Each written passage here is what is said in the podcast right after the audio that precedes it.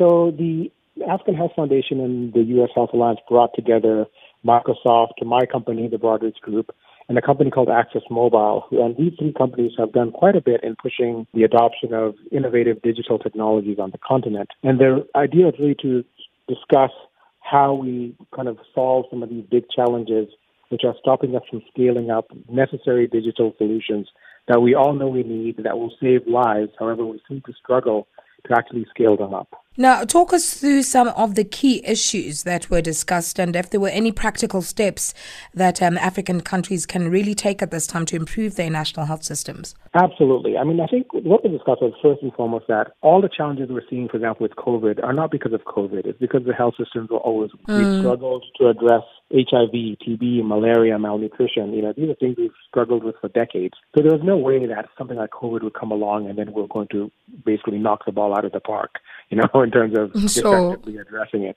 So COVID, in essence, is a wake-up call to address the long-standing deficits we've had in our health systems more broadly. And and because of the the goodwill and the resource mobilization that's happening around COVID, it would be sad to waste it only on one disease and not use it as an opportunity in essence to fix everything. For example, as a springboard for us achieving universal health coverage and other big agendas like that. We also um, discussed that we have a lot more resources available than we think in particular if we're willing to harness the collective resources and know-how of all the sectors and actors that we have in our countries and in our continent. And then there are some creative opportunities for dealing with some large challenges like lack of internet connectivity.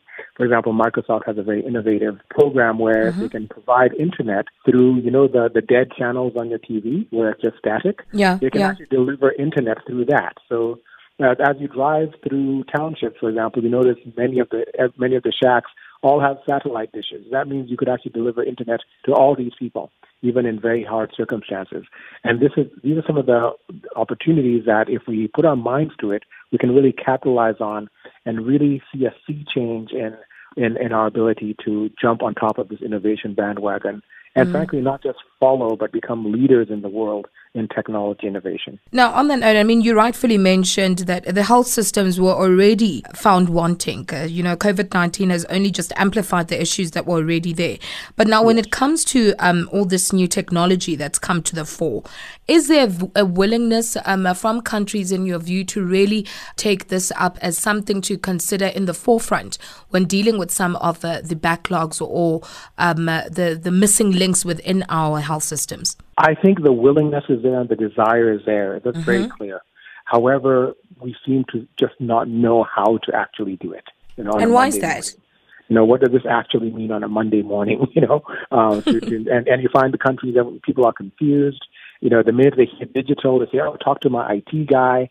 And this is not an IT discussion. You know, you're talking about, for example, sure. launching universal health coverage in your in your country. It's not a discussion for the IT manager is a discussion for the senior most leadership of the health system across all sectors, you know, to really define the, the problems we're having with achieving, for example, universal health coverage, and then what are the solutions? And then some solutions are IT and many are not. Mm-hmm. You know, so we mm-hmm. should not be, for example, applying IT like a hammer that's looking, and because the hammer, everything is a nail, sure. right? Sometimes IT is not the problem. Sometimes just instituting accountability, for example. But for those that IT can really enable, then those are the ones you, you now need to now uh, get the, the right solutions for, source them, be willing to pay for it. Most governments are expecting donors to do it for free.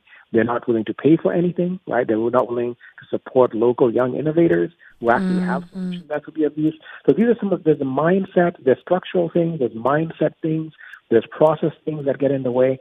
But if we say that this is as important as we know it is, then we need to be willing to do what it takes to overcome some of these things because many of them are in our control. Now, how do we get to that point? You know, and I'm going to touch on education as one um, avenue because you'd find that uh, most of the time, you know, the, there's a saying that you can't teach an old dog new tricks. So even when you come with these uh, um, very innovative um, ways of improving our health systems, you know, people are a bit skeptical because there isn't much education um, on the ground. So, um, what is your view on that front, and what is it that can be done to really get the message across to um, not only the people who work in the health sector, but uh, uh, general public as well? Well, I, I think that you know people, in particular the old fogies like myself, who really don't understand technology. Mm, technology mm. is a young person's game.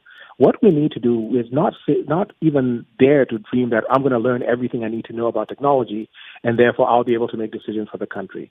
Sure. What we need to do is know what we don't know so that we can bring in people who know, right?